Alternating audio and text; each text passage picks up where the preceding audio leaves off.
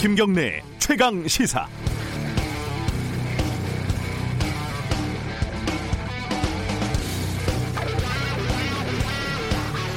우리는 꽤 선진적인 문명국에서 살고 있는 것 같습니다. 코로나19로 어, 이웃 중국에서 1000명이 넘게 죽어나가도 한국에서는 중증 환자 한 명도 없이 비교적 성공적으로 관리를 하고 있지 않습니까? 시스템 그리고 노력으로 눈에 보이지 않는 바이러스까지 어, 통제를 해내고 있는 거죠. 그런데 이 와중에 공개된 지난 1월 산업재해 사망자 명단을 보면 우리가 과연 문명국에서 살고 있는지 의심이 듭니다. 노동건강연대라는 단체에서 언론에 보도된 것들만 추려서 발표를 했다고 하는데요. 1월 한 달에 총 42명의 노동자가 숨졌습니다. 하루에 한두 명씩 꼬박꼬박 죽어나간 거죠.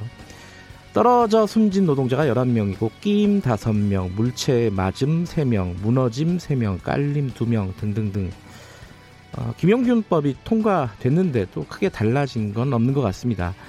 바이러스까지 관리하는데 사람의 죽음을 관리하지 못하는 이 아이러니의 이유는 뭘까요? 바이러스의 잠재적인 피해자는 불특정한 모든 사람, 즉 우리 모두인데 산업재, 산재 사망의 잠재적 피해자들은 대부분 블루칼라 노동자일 수밖에 없습니다.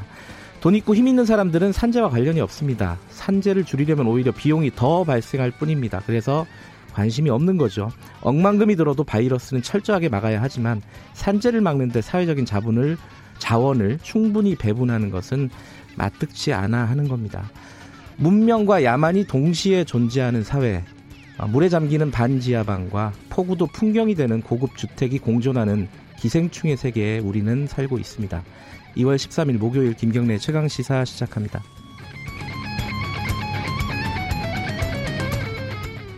네, 김경래 최강 시사는 유튜브 라이브도 열려 있습니다. 샵 9730으로 문자 보내주시면 공유하겠습니다. 짧은 문자는 50원이고요. 긴 문자는 100원입니다.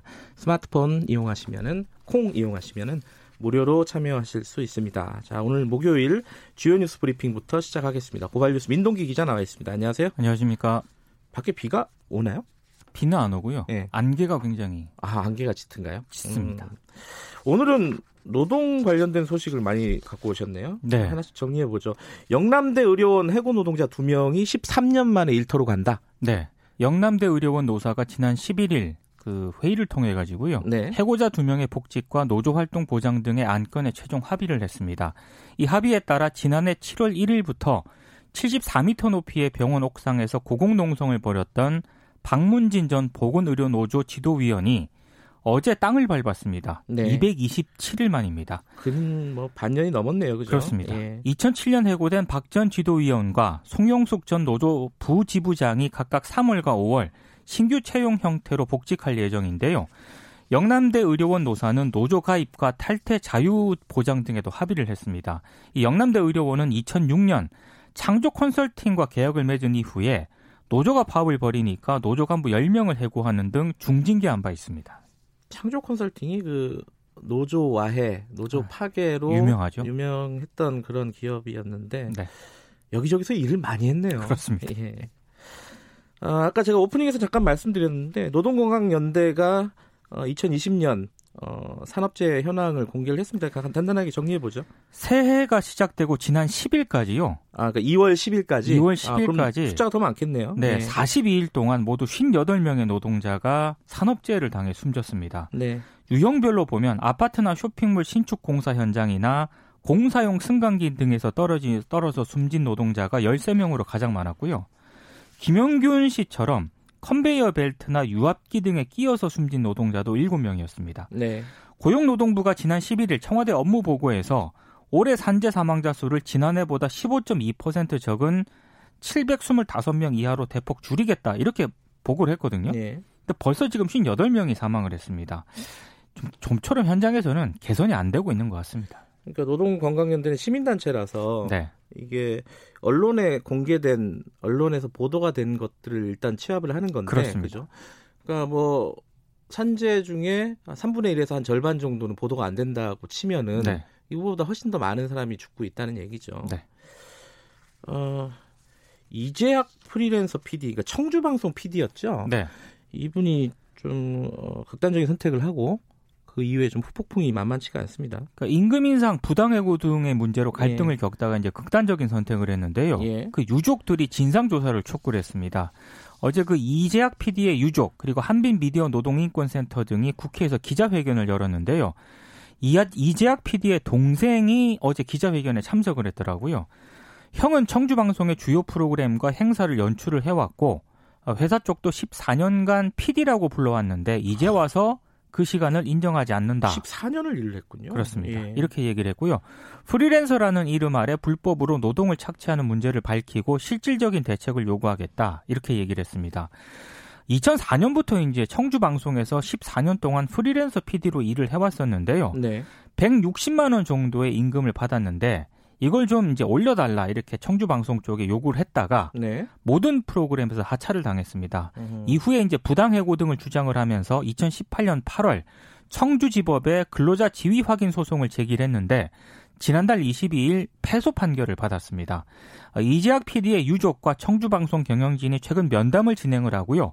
고인의 죽음과 관련된 진상 조사를 공동으로 또 진행을 하기로 했습니다. 어, 이게 대형 방송사가 뭐 KBS도 마찬가지인데 지금은 조금 낮았어요. 조금 낮았는데 이 한참 어, 비정규직 많을 때는 이, 이 방송국 자체가 비정규직 중심으로 돌아간다는 느낌도 받을 때가 있었어요. 저도 네. 어, 그런 문제들이 이제 계속 불거지고 있는 거죠. 어, 코로나 19 정리 좀 해보죠. 새로 들어온 소식들이요. 정부가 어제부터 이제 코로나 19라는 새로운 이름으로 바꿔 부르기로 했는데요. 네. 세계보건기구가 이번 감염증의 공식 명칭을 코비드 19으로 이제 결정을 했는데 코비드보다는 우리한테는 코로나가 더 익숙하다. 예. 이제 이렇게 판단을 한 것 같습니다. 그리고 우한 지역에 남아 있던 교민과 가족 어, 147명을 태운 3차 전세기가 어제 도착을 하지 않았습니까? 네. 이 가운데 5명이 발열 등의 증상을 보여서 자녀 2명과 함께 국립중앙의료원으로 옮겨졌습니다. 아, 나머지 이제 140명은 경기 이천 임시생활시설에 이제 이제 이소, 입소를 했는데요. 네. 코로나 지금 19 확진 환자 3명이 또 어제 병원에서 퇴원을 했습니다. 3번 환자, 8번 환자, 17번 환자인데요. 네. 증상이 호전된 다음 실시한 검사 결과에서 2회 연속 음성으로 확인이 됐습니다. 이에 따라 국내에서 코로나19 확진 후에 완치가 돼서 격리 해제 후에 퇴원한 환자가 모두 7명입니다. 네.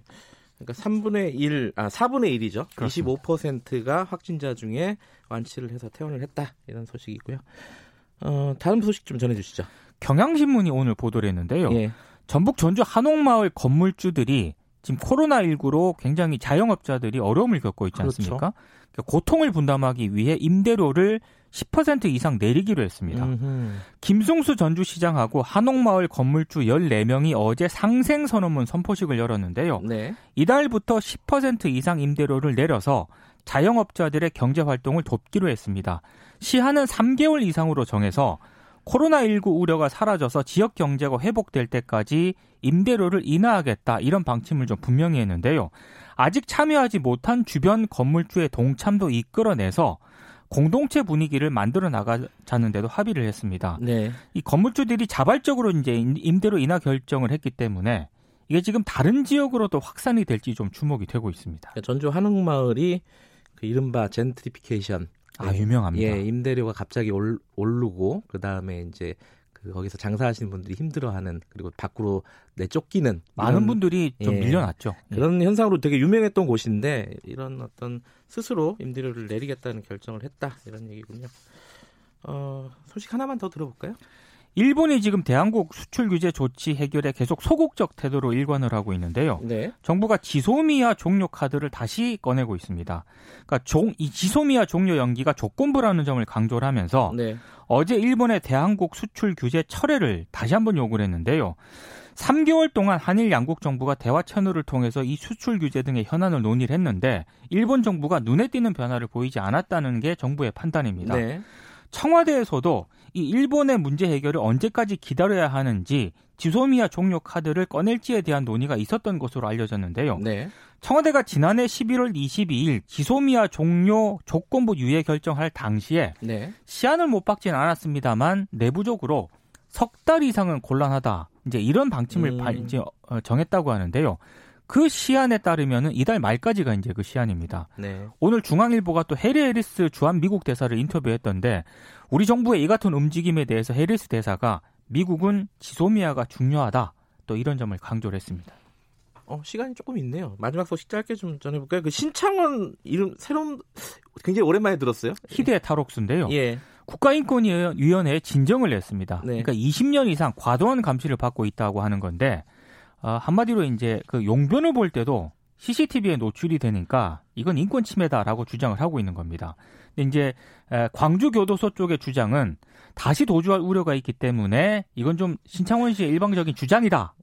이렇게 얘기를 도주할 하고 우려도 있는데요. 있고 이그 어, 극단적인 선택을 한번 해본 적이 있어요. 예. 그 신창원 씨 부친이 사망했을 예, 때요. 예, 예, 그 극단적인 맞아요. 선택을 했기 때문에. 예. 근데 인권위의 판단은 네.